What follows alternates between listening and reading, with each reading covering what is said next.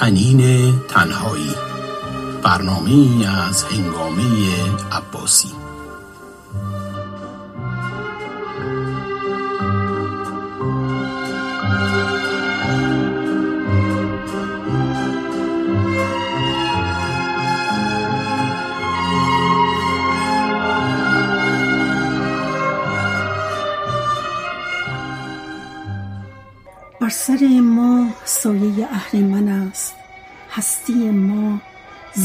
پای دشمن است. در مزار آباد ما آهسته رو کاندر این مرداب خون تا دامن است. سالها رفته است و وحشت برقرار. همچنان تکرار تیر و بهمن است. در افقها چهره ای می پرورد ماه رخساری که پشت توسن است.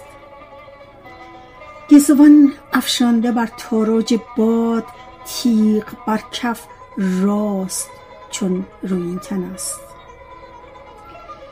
من ز مردان ناامیدم بی گمان کاوه آینده ایران زن است. زانکه این آزرده جانان قرنهاست طوق خون آلودشان بر گردن است. صبرشان روزی به پایان می رسد پیش من این نکته روز روشن است. گرچه اینک نام این نازک دلان لاله و نسرین و ناز و سوسن است. باش تا گرد آفریدی برجهد تا ببینی زن نه آتش آهن است. دست در شمشیر آرد ناگزیر آنکه دستش خون چکان از سوسن است. از زنجیرها تا بنگری تیغ این شورافکنان شیرافکن است. من ز مردان ناامیدم بی گمان کاوه آینده ایران. زن است کاوه آینده ایران زن است. برای تو پر از صدای شکوه های زن است.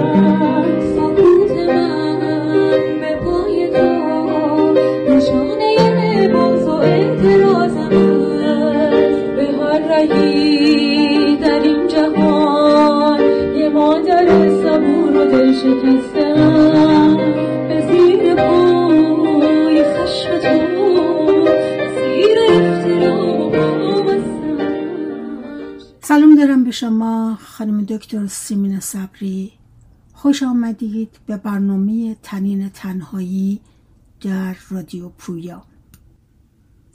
منم سلام دارم خدمت شما و تمام شنوندگان عزیزتون. خانم دکتر عزیز یک کمی در مورد خودتون بر ما صحبت می‌کنید والا نمی‌دونم از کجا شروع کنم. همه ما به خصوص اونایی که در مهاجر هستیم یک تلاطم هایی داشتیم. ماجراهامون خیلی زیاده. خیلی فشرده صحبت کنم. من از ایران 24 ساله بودم خارج شدم. بعد از اینکه فرصت ادامه تحصیل در رشته که قبول شده بودم دانشگاه ملی پزشکی قبول شده بودم در سال 60 60 66 و سال 67 هم ببخشید 62 و سال 67 هم کشور رو ترک کردم. یعنی بعد از چهار سال خانه نشین هیچ راه دیگه نداشتم و سابقه دستگیری هم داشتم در دبیرستان اتفاقا سر امتحان شیمی. ما سه تفنگدار بودیم اومدن ما رو برداشتن که هر کدوممون در قسمت های مختلف دنیا مهاجر شدیم بعدها.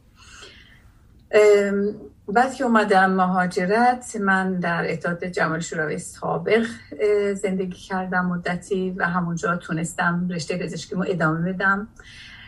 نیمه برای اینکه فعالیت های من بیشتر در دبیرستان و بعدها هم خب خود در محیط به عنوان یک دختر یک جوان که افکار به اصطلاح سوسیال دموکرات داشتم. همه جا پیچیده بود و واقعیت هم داشت خب تا حدی برای اینکه در موقع سوسیالیسم تنها ایده ای بود در نقاط و قاره های مختلف که انسانهایی که به دنبال عدالت اجتماعی و برابری بودن به خودش خیلی زود جذب می‌کرد. پایگاهی هم به نام اتحاد شوروی وجود داشت که به هر حال ما در آن سوی سیم خاردار بهشتی رو می‌دیدیم گمان می‌کردیم که آرزو داشتیم برای تمام دنیا. من دو سال بعد از رشتم اونجا ادامه دادم صاحب فرزندی شدم. دو سال هم تونستم در جراحی سرطان و زنان. اونجا تو اتحاد شوروی یه رشته خاصی هست. تا دو سال کار کنم به عنوان رزیدنت. البته باید چهار سال و نیم کار کنی تا خودتو به عنوان متخصص در این رشته اعلام کنی. ولی فرصتی دست داد که تونستم سال نوامبر 1999 یعنی کمی مونده به سال 2000 از اونجا خارج شدم با دعوتنامه به عنوان مهمان ویزا اومدم به نروژ و همینجا تقاضای پناهندگی دادم و اینجا رشتم رو عوض کردم و در رشته بعد از اینکه مدرکم تایید کردم در رشته روان پزشکی تونستم متخصص بشم و در این رشته هم همین الان کار می‌کنم در شهری که هستم در یک بیمارستان نیمه دولتی نیمه خصوصی. ممنون. در مورد... این بخشش بود. آره، در مورد فعالیت های سیاسی تو. و اینکه از چه زمانی شروع کردین؟ خب همونطور که گفتم وقتی در مدرسه بودیم در دبیرستان ما بودیم به خاطر من 14 سال داشتم انقلاب اسلامی شد. یه سال بیچادر بودیم. سال بعدش رفتیم تو اون کیسه هایی که جمهوری اسلامی همه رو به اصطلاح در یک مانتوها پیچید و در این روسری ها من از اون نسل هستم به هر حال. که گروه های زیادی یک سال سال 1358 فعال بودن همه بولتن داشتن. از اون موقع به اصطلاح شناسایی شدیم که ماها چیزهایی داریم نظرهایی داریم که برای رژیم خوشایند نیست و هرگز هم نه با مدیر مدرسه نه با سپاه محله نه با بسیج اون موقع نه با کمیته میانه خوبی نداشتیم. با اینکه منتقل شدیم از محیط کوچک کوچکی که اون موقع زندگی می‌کردم به شهر بزرگتری مثل تبریز با این حال باز هم پرونده از همونجا رفت و امکان تحصیل عالی بر اساس همون دستگیری بر اساس همون پرونده ها از من گرفته شد. اینو می‌تونیم بگیم خب آغاز شاید فعالیت های سیاسی. بعد که از کشور خارج شدم بیشتر خب خارج تحصیل خانواده و یه خورده سرخوردگی بعد از اومدن به اتحاد شوروی که اکثر پناهندهایی که مستقیم یا مستقیما از مرز اومدن و یا تونستم به یه شکلی مثل من از طریق اروپای شرقی من اومدم یه سری کرختی یک سری بگیم فاصله در فعالیت های سیاسی در اونجا بود که بعدها بعد از اومدن به نروژ این خیلی شروع کرد به اکتیو شدن. علتش هم خب دیدن فضای بسیار دموکراتیک نروژ اون مخلوطی از به اصطلاح سوسیالیسم و کاپیتالیسم و اون راه میانه که اینجا با پیروزی بسیار خوب به جز بهترین کشورها کشور رفاه هست نروژ تونستیم مطالعه کنیم. یک و همین که خب به هر حال پایه ها ریسمان های این کشتی رو اینجا اونجا بستیم یواش یواش نتونستم ساکت باشم به عنوان به خصوص پزشک مهاجر.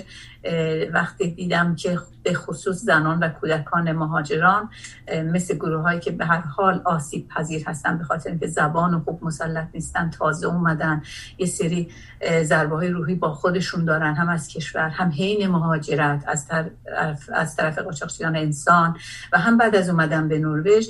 من یواش یواش شروع کردم در این مورد عکس نشون بودم اول در بیمارستانی که هستم یه خورده توضیحات دادم. کلیک هام یه خورده دقت کردن که من از زاویه دیگه به این گروه انسانی نگاه می‌کنم که اونها زیر یه چتر با یک رنگ می‌دیدم و این باعث شد که من در سال 2007 به عضویت حزب اینجا سوسیالیست چپ در اینجا در اومدم که در بخش زنانشم الان خیلی فعال هستم. شاید یه ویدیو نروژی که از اونا دیدین مربوط به 25 نوامبر بود همین اواخر ماه نوامبر تهیه شده بود. و بعد از طریق همین ها هم یواش یواش میکروفون گرفتم و در مقابل گروه ها احساب دیگر که ما اینجا بهشون خب هرچند نمیگن ما احساب نجات پرست و راستیست هستیم ولی خب صداهامو یه خورده بلند کردم و اصلاح کردم پاسخ دادم به نوشته های اونا مثل نوشته یک خواننده در روزنامه های محلی مثلا و یا در بیمارستان که کار می‌کنیم. اجازه می‌خوام قبل از اینکه بپردازیم به فعالیت های شما در خارج از کشور برگردیم به ایران و یک کمی بیشتر باز کنیم که چی کار می‌کردن اونجا و گفتین که سابقه دستگیری داریم. اون به چه شکل بود؟ و شهری که متولد شدین کجا بود که بعد به تبریز رفتیم اوکی. من در تبریز متولد شدم ولی سه سال داشتم که به خاطر شغل پدرم که ایجاب می‌کرد منتقل شدیم چند بار منتقل شدیم به من در جلفای عرس بزرگ شدم. یعنی چهارده سالم بود در جلفای عرس و تا یازده سالگی و تا سه چهار سالم در بعد از اون در الان اون موقع اسمش علمدار گرگر بود. الان اسمش هادی شهر است که 17 کیلومتر از جلفای عرس رود عرس به طرف جنوب هست. اونجا بزرگ شدم و این فعالیت هم اونجا بود. به خصوص شهرهای مرزی نزدیک به نوار مرزی اتحاد شوروی خیلی جنب و جوش داشتن به خصوص بعد از آزادی که اون یک ساله در ایران بود برای اینکه ما تغذیه نمی کرد مثلا اون موقع زیاد به تلویزیون سیستم آن زمانی سلطنتی ایران هم درسته به اونم نگاه می کردیم برنامهش ولی خیلی زیاد از چون هم تباران ما هستن در اون سوی عرض با برنامه های ترکی فیلم های ترکی فولکلور ترکی خیلی آشنا بودیم. اشعار ما یواش یواش از این جهت خود به خود جذب می شدیم دلمون می‌خواست که ما هم همچین زندگی داشته باشیم در این سوی عرض بیشتر. برای همون بود که بعد از انقلاب هم میشه گفت که اکثر حالا اکثر نگیم ولی خیلی از ساکنان این نواحی مرزی به خصوص از دشت مقانش بگیرید تا بیاد. فکر کنم تا آستارا گروه های چپ و سازمان های چپ خیلی اونجاها فعال بودن. بخش کانون کانون دانش ایران یا پیشگامان به حال گروه های چپ ما با اونها خیلی من با اونها خیلی فعالیت می‌کردم و مطالبی می نوشتم سر صف می خوندیم مثلا چه مدرسه باید داشته باشیم چه چیزها رو باید رعایت کنیم کدوم زنگار رو ورداریم کدوم ها رو بذاریم. برای در شورای مدرسه فعال بودیم. تنها من نبودم از گروه های دیگه بود مجاهدینم بودن به خصوص مجاهدین فدایی ها خیلی به سنگینی داشتن در فعالیت. در این زمینه ها بود. مدیر مدرسه هم همیشه ما رو ترغیب می‌کرد و وقتی ما ساعت ورزش می بودیم می‌رفت کلاس بدون اجازه داخل کیفای ما می‌شد داخل های ما می‌شد. جاسوسی می‌کرد کتابایی رو که داشتیم ور میداشت برامون پرونده سازی می‌کرد ده تا هم روش میذاشت و کارمون به کمیته و اینا می‌کشید اختار مزیتی که ما داشتیم این بود که خب کوچیک بودن محیط یک امتیازاتی داره و یک ضررهایی داره. ضررش اینه که خب خیلی زود دیده میشین. خیلی در محیط فشار محیط رو خیلی سریع احساس می‌کنه. همه می‌فهمن. یهو مثل بمب میتره که فلانی دستگیر شد. ولی مزیتاش هم این بود که خب شما افراد همدیگه رو می‌شناسن. از سالیان سال همکار مثلا پدر شما بودن. نمی‌دونم فلان پاسدار اموش مثلا یک زمان زمانی همکاری داشته کمکی کرده نمی‌دونم عموی من به خاله اون یه همچین روابطی خیلی کمک کرد که ما تونستیم از این دستگیری ما هر سه ما که 19 سال داشتیم اثر امتحان شیمی امتحان نهایی دبیرستان شیمی ما دستگیر شدیم و اصلا نمی‌تونم فراموش کنم اون روزها رو که به هر حال گذشت. ولی خب تجربه هست که آدم در تمام زندگیش می‌تونه ازش استفاده کنه به خصوص وقتی در رشته حساسی مثل روانشناسی و روانپزشکی کار می‌کنی. خیلی می‌تونی راحت بفهمی که سایکوس چیه هالوسیناشون چیه صدا شنیدن چیه. نمی‌دونم زمان و مکان رو اصلا حس نکردن دور افتادن در بودهای دیگر غرق شدن چی هست. اونا رو ما خیلی با گوشت و پوست احساس کردیم. بعد هم که خب بلافاصله بعد, بعد از این جریان ها بود که ما تصمیم گرفتیم برگشتیم به تبریز تمام خانواده چه مدتی بودین در بازداشت؟ در بازداشت من 6 هفت روز بیشتر طول نکشید به خاطر اینکه همونطور که گفتم این کلیت هایی بود که خیلی سریع باز می‌کرد با آشنا و اقوام نمی‌دونم بازگشت به پیشینه مثلا بگم فامیل های دوری که با همدیگه در یک مقطع تاریخی خیلی رابطه خوبی شده بود و میتون نمی‌تونستن این نون و آب رو فراموش کنن به قول معروف. و از این دریچه ها که من و یکی از دوستای دیگمون خوشبختانه از طریق از طریق تونستیم باز کنیم. ما رو به تبریز نبردن بازداشت شدیم ولی باید امضا کردیم و هر ماه یک بار خودمون رو معرفی می کردیم که ما اینجا هستیم و هر وقت خواستیم وقتی که ما میایم می‌تونیم ما رو بگیریم که ما یه باری که رفتیم دیگه نیومدیم و از کشور اومدیم بیرون. خیلی خوب. بریم به نروژ. به نروژ. در نروژ همونطور که گفتم بیشتر ادامه پیدا کرد. یعنی موضوع این به اینجا به اصطلاح کشیده شد که ما هرچند که مرا نیت خیلی خوبی داشتیم و نیت خیلی مهمه ما اشتباهات زندگیمون نکردیم. اگر اتحاد شوروی اصلا فرو پاشید به هر حال یک سیستم دلایل عینی و ذهنی objective یا subjective دیگه ای داشت که ما رو زیر سوال نمی‌بره. فعالیت ما درست بوده و خواست ما درست بوده. به خاطر اینکه نمونه این سیستم در همین جا هم هست همین الان حزبی که من باش کار می‌کنم همین ایده ها رو داره. هرچند که همه چیز در طول تاریخ خیلی تغییر پیدا کرده. خود همون سوسیالیسم واقعا موجود تا اینجا احزاب چپ و سوسیالیست از زمین تا آسمون اساسنامه هاشون با هم دیگه فرق دارن. پنجره ها خیلی باز شده دیگه سیاه و سفید نیست. دنیا به شرق و غرب بلوک ها تقسیم بشه. راه های میانه که از ترکیب اینها به اصطلاح ساخته شده. هم خیلی جذاب بود و هم اینکه گفتم من از پیشینه به عنوان یک زن تنها اومدم اینجا با یک کودک هشت ساله با پیشین پیشینه که خودم زن بودم. با این پیشینه که خودم یک مهاجر بودم در, در کمپ زندگی کردم و تونستم حتی تجربه هایم اونجا کسب کنم. فکر می‌کنم اینها چیزهایی بود توشه بود که به درد خورد که شاید آدم بتونه اینو استفاده کنه برای دیگرانی که تازه اومدن و می‌تونن از این تجارب برخوردار بشن. و از این طریق بود که در سال 2009 دولت جدیدی که سر کار اومد با اکثریت یه دولت کوالیسیون بود ولی آربایدر پارتی یا حزب کارگر بیشتر بر سر اون بود. از طریق اداره بگیم قوه قضاییه و پلیس اینجا یوستیس پولیتی دپارتمان اینجا میگن از طرف اونها تلفن گرفتم. من اتفاقا سر کار بودم.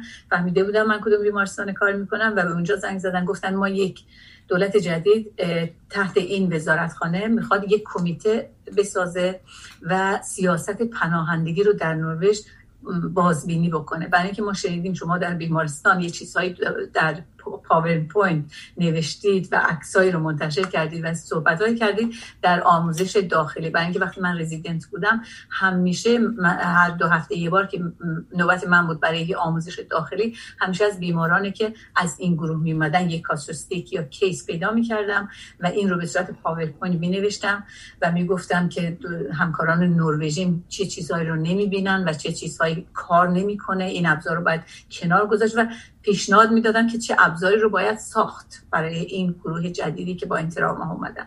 این رو پسندیده بودن.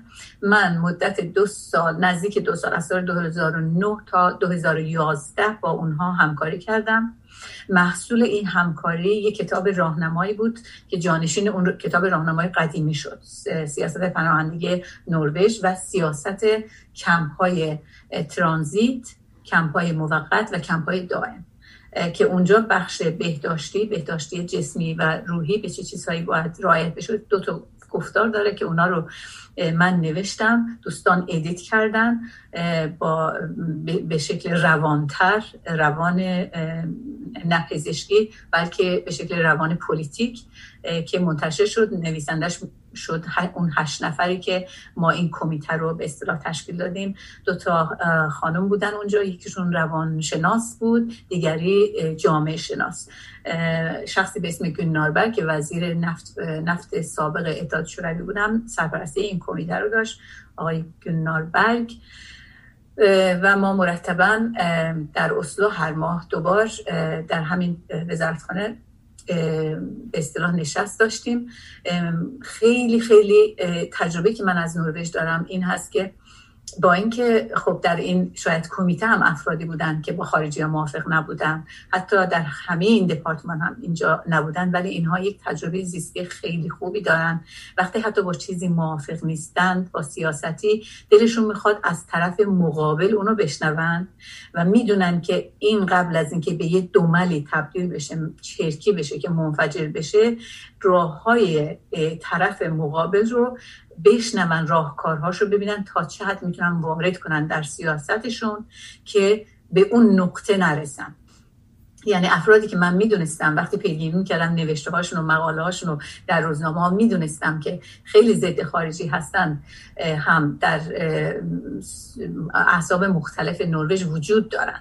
با ما در برخورد بودن ولی بیش از دیگران باور کنید وقتی نوبت من می‌شد که اونجا مسئله رو توضیح بدم هر ماه یه بار نوبت یکی از ماها بود از اون هشت نفر خیلی خیلی دقیق گوش می‌کردن که چه این درد رو چگونه دوا کنیم این خانم چه پیشنهاداتی داره چیا رو وارد کنیم که مسئله خارجی ها و مهاجرا یک چیز موزل اجتماعی برامون نشه.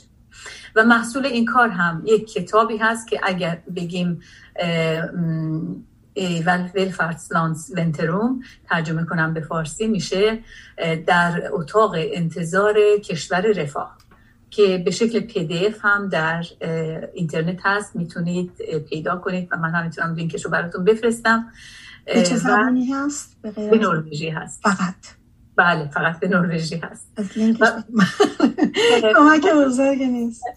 ولی خب میشه قسمت های مختلفی رو از این رو شاید من در خودم خواستم ترجمه, ترجمه کنم که به زبانی باشه که ولی خب بیشتر کتاب راهنما هست برای تمام ارگان هایی که شما از سازمان حمایت از کودکانش بگیرید.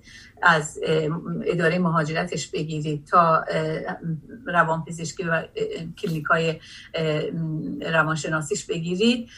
به درد همه اونا می‌خوره. برای اینکه اینجا نکته هایی اومده که خیلی دقیق هست و شناخت خوبی میده به هم کسایی که با این گروه انسانی کار می‌کنن با مهاجران به خصوص تازه اومده ها کار می‌کنن و چه چیزهایی رو باید در نظر بگیرن. زیر چتری که اسمشو گذاشتیم مالتی کالچورال سایکولوژی یا چند روانشناسی چند فرهنگی.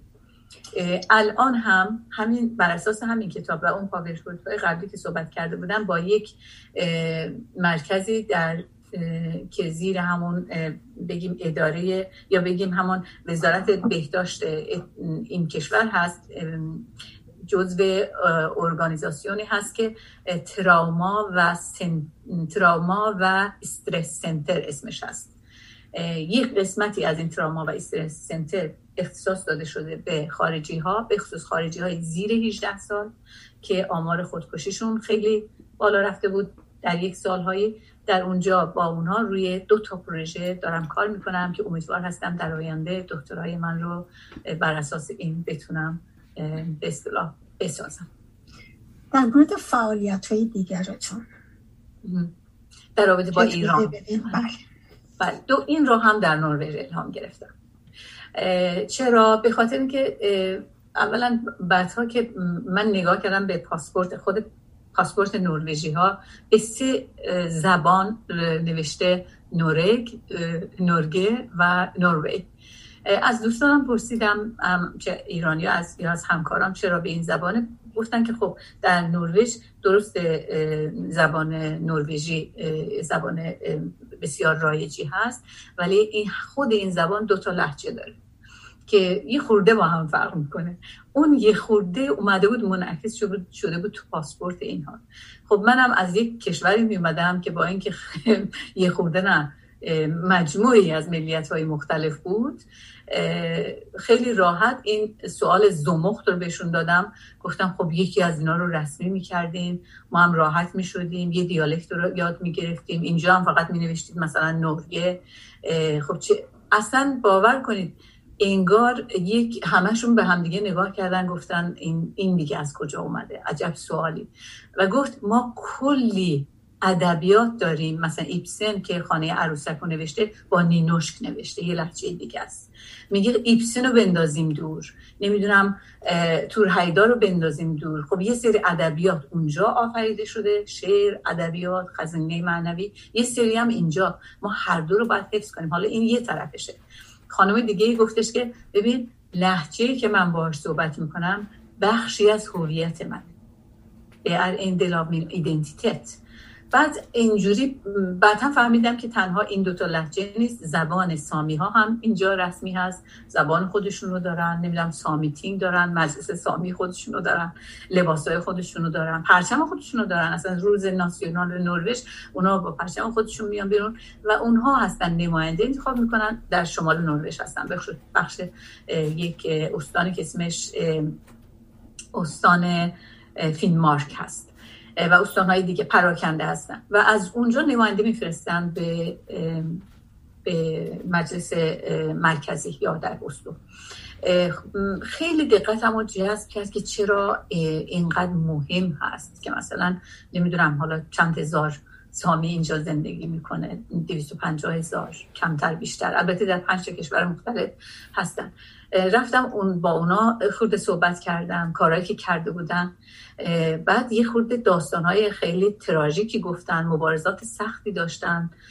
اتفاقا تا جنگ جهانی دوم هیچ حقوقی نداشتن به عنوان یک گروه ملی.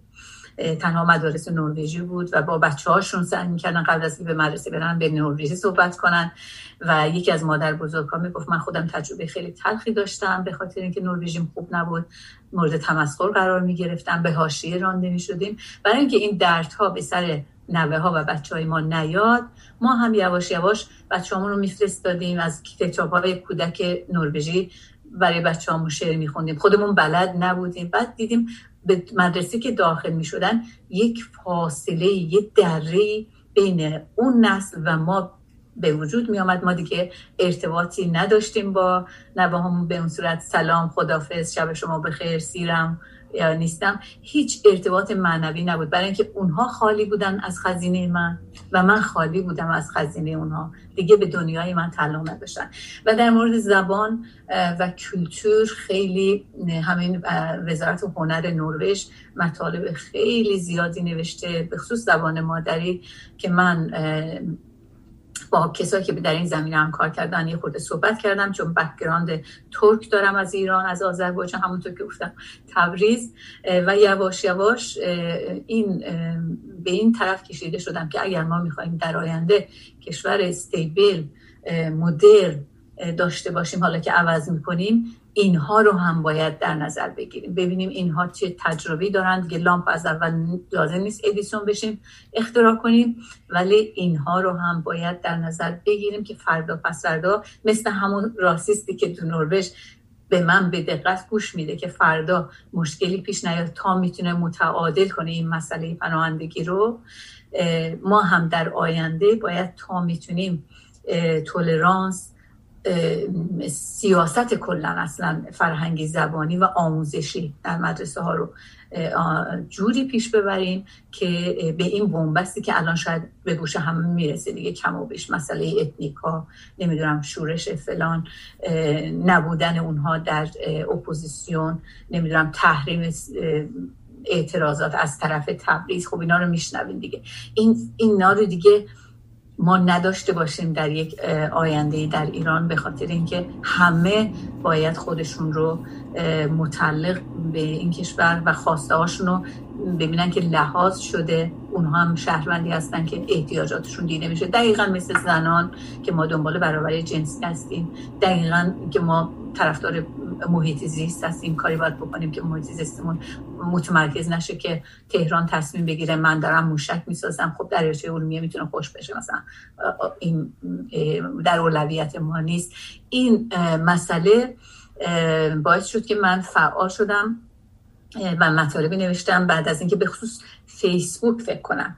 اولین جز و اولین پلتفرم هایی بود که در سال 2006 یا 7 بسیار مد شد و اونجا یه سری نوت هایی نوشتم و یواش یواش اومدم با دوستانی که فعالیت کردم که اون موقع جنبش فدرال دموکرات آذربایجان نام داشتن. الان بخشی از اونها اتحاد دموکراتیک آذربایجان نام داره که حتی یک حرف ترکی هم براش پیدا کردیم اتحاد دموکراتیک آذربایجان بیرلیک یعنی اتحاد که در اتحاد با ایران و دیگر افرادی که فعال هستند در مسئله به اصطلاح ستم ملی ولی ممکنه روش های دیگری دارند راه های دیگری دارن می‌تونیم در این به اصطلاح تشکل هم گفتگو کنیم و ببینیم چقدر علاقمون رو هم میفته کی می‌تونه چقدر هست بکشه کی می‌تونه چقدر پیش بیاد تا به هر حال اون بالانس پیدا کنیم که این مسائل در آینده ایرانی که ما الان می‌خوایم یک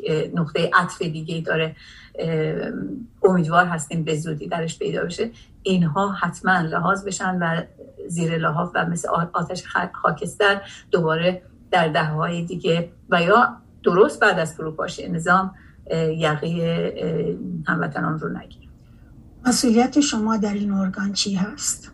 من سخنگوی اتحاد دموکراتیک آذربایجان یکی از سخنگوهاشون هستم و چون همواره ما دلمون می‌خواد یکی آقا و یک خانم باشه برای ارائه برابری جنسیتی برای اینکه ما در پلتفرم و یا در اساسنامه این تشکل هم نوشتیم که این تشکل بیشتر طرفدار سیستم اداری دولتی هست. در کشور نه اینکه بخش خصوصی. ولی خب همونطور که ترکیبی از سوسیال دموکراتی اینجا رو داره که یعنی بخش خصوصی هم فعال هست میدان رقابت براش باید آزاد باشه. در این اینکه بعضی جاها دولت حتما باید دخالت بکنه که اون شکاف طبقاتی که ما اینجا تقریبا میشه گفت به شکلی خیلی خوب کنترل میشه با این سیاست و در نروژ در ایران هم لحاظ بشه. ما فمینیست هستیم ما پلیرالیست هستیم ما سکولار هستیم و ما طرفدار یک حکومت غیر متمرکز هستیم که می‌تونیم در مدل های مختلفی از یک حکومت فدرالی اونو تعریف کنیم. در ارگان های دیگری هم فعال هستیم بله همه این اتحاد دموکراتیک در نروژ یا در اپوزیسیون ایران. در اپوزیسیون ایران. در اپوزیسیون ایران ما حزبی هستیم که حتی فکر کنم تنها حزبی حزب ترک هستیم یا تشکل ترک هستیم که در سه تا ائتلاف مختلف هستیم. یکیش کنگره ملیت های ایران فدرال که سابقه طولانی تری داره نسبت به اون دوتای دیگه که الان اسمشون رو میگم. دیگری همبستگی برای آزادی و برابری در ایران و اون یکی هم شورای دموکراسی خواهم یا بگیم شورای دموکراسی خواهان بله. که این شورای دموکراسی خواهان دو تا هم کنفرانس داشته. یکی در زوم بوده کنفرانسشون یکیش حضوری بوده در استکون من در هر دوتاشون به عنوان سخنگوی اتحاد دموکراتیک آذربایجان صحبت کردم. اتفاقا به فارسی صحبت کردم. اینا رو می‌تونستیم پیدا کنید. من خدمتتون میفرستم. بسیار سپاسگزارم خانم دکتر سیمین صبری عزیز من. مسئله هست که بخواین عنوان کنین و من با دانش کمم نتونستم از شما بپرسم. نه به اون صورت مسئله ولی دیدن این که مرتب تشکل درست میشه مردم هر تشکل جدیدی یک قدم بیشتر پیش رفته برای اینکه اون آزادی و دموکراسی و تفاوت اندیشه رو بیشتر تمرین کنه باهاش در شوراهای مختلفی که تشکیل میشه اعتلاف که مختلفی که تشکیل میشه این دیدنش خیلی خوبه. مثلا ده سال پیش من اگه می‌گفتم در ایران آینده من طرفدار این هستم که کودکان حتما پنج سال اول به خصوص مدرسه رو به زبان مادری خودشون درس خونن این به عنوان یک روان پزشک به شما میگم. از جنبه های روانی روانشناختی کودک از جنبه پداگوژیک. برای اینکه خب اینو پداگوگ هم میگن که بچه‌ای که به زبان مادری خودشون درس کنن حتی زبان دیگر رو خیلی بهتر یاد می‌گیرن. این تجربه هست که در این در کانادا هست با بچه‌ای که فرانسه انگلیسی یاد می‌گیرن و و در سوئد هست بچه‌ای که فنلاندی سوئدی یاد می‌گیرن. و از نظر حقوق بشری ابتدایترین حق بشر هست. و دولت ها موظف هستند که براش بودجه بذارن. با بحانه های مختلفی مثل اینکه نه تجزیه میشه ما نمی‌تونیم تا حالا سرکوب شده بود. این گفته ها تقریبا به شکل تابو بود. دهنتون رو که باز می‌کردن از این صحبت کنین اصلا با مارک های مختلف به حاشیه رانده می‌شدین. در هم همین اپوزیسیونی که از دموکراسی هم صحبت کنه ولی خیلی خیلی خوشحالم به خصوص در این اواخر با پلتفرم جدید کلاب هاوس افراد بسیار سرشناسی که خیلی خیلی هم بهشون احترام دارم و هرگز این مسائل به زبان نمی آوردن الان خیلی بلند در مورد صحبت می‌کنن. فکر کنم موهبتی است که ما به خصوص ما که در خارج زندگی می‌کنیم با نگاه کردن به دوره برمون به خصوص اکثر کشورهای دنیا هم چند ملیتی هستن. اونا هم دقت کردن که این مسئله ها چطور حل شده و به چه شکلی. نه اینکه ایمپورت کنیم مستقیما از یه جایی به ایران به چه شکلی این مسئله رو اینتگره کنیم. یعنی به بافت و ساخت ایران بتونیم این رو تعمین بدیم و اونجا پیادش بکنیم که در این رابطه من آقای امیر کلان دکتر امیر کلان رو می‌تونم معرفی کنم که کتاب های بسیار خوبی نوشته و در فکر کنم کانادا در دانشگاه وسترن فکر کنم اگه اشتباه نکنم در حال همین پژوهش هستن و اصلا کار دکتراشون بر سر همین بوده آموزش چند زبانگی. در ملل در کشورهای کسی رو مله به خصوص در مورد ایران. اینا رو خیلی خوشحالم که می‌بینم خوب جوانه می‌زنه و خوب سر جاش میشه و بسیار نرمالیزه گفتگو میشه به شدت خیلی ما میگیم پر جنب و جوش مخالفان بعضی وقتا کار به جنگ و دعوا می‌کشه ولی خیلی خوبه که مطرح میشه. اینا رو از الان باید صحبت کنیم.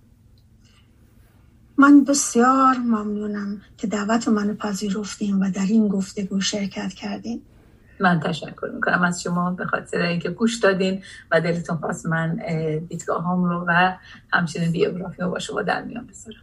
سپاس از شما.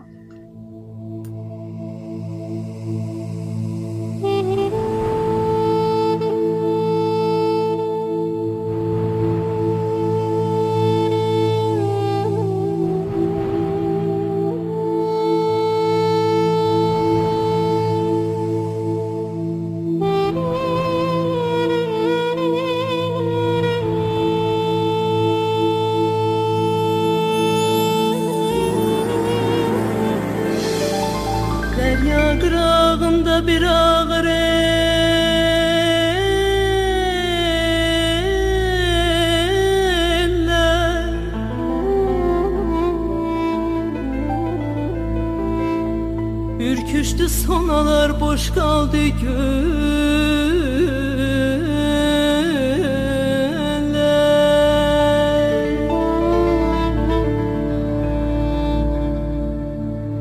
Sende vardır benim hatireler Aman urmu gölüm kurusan öller.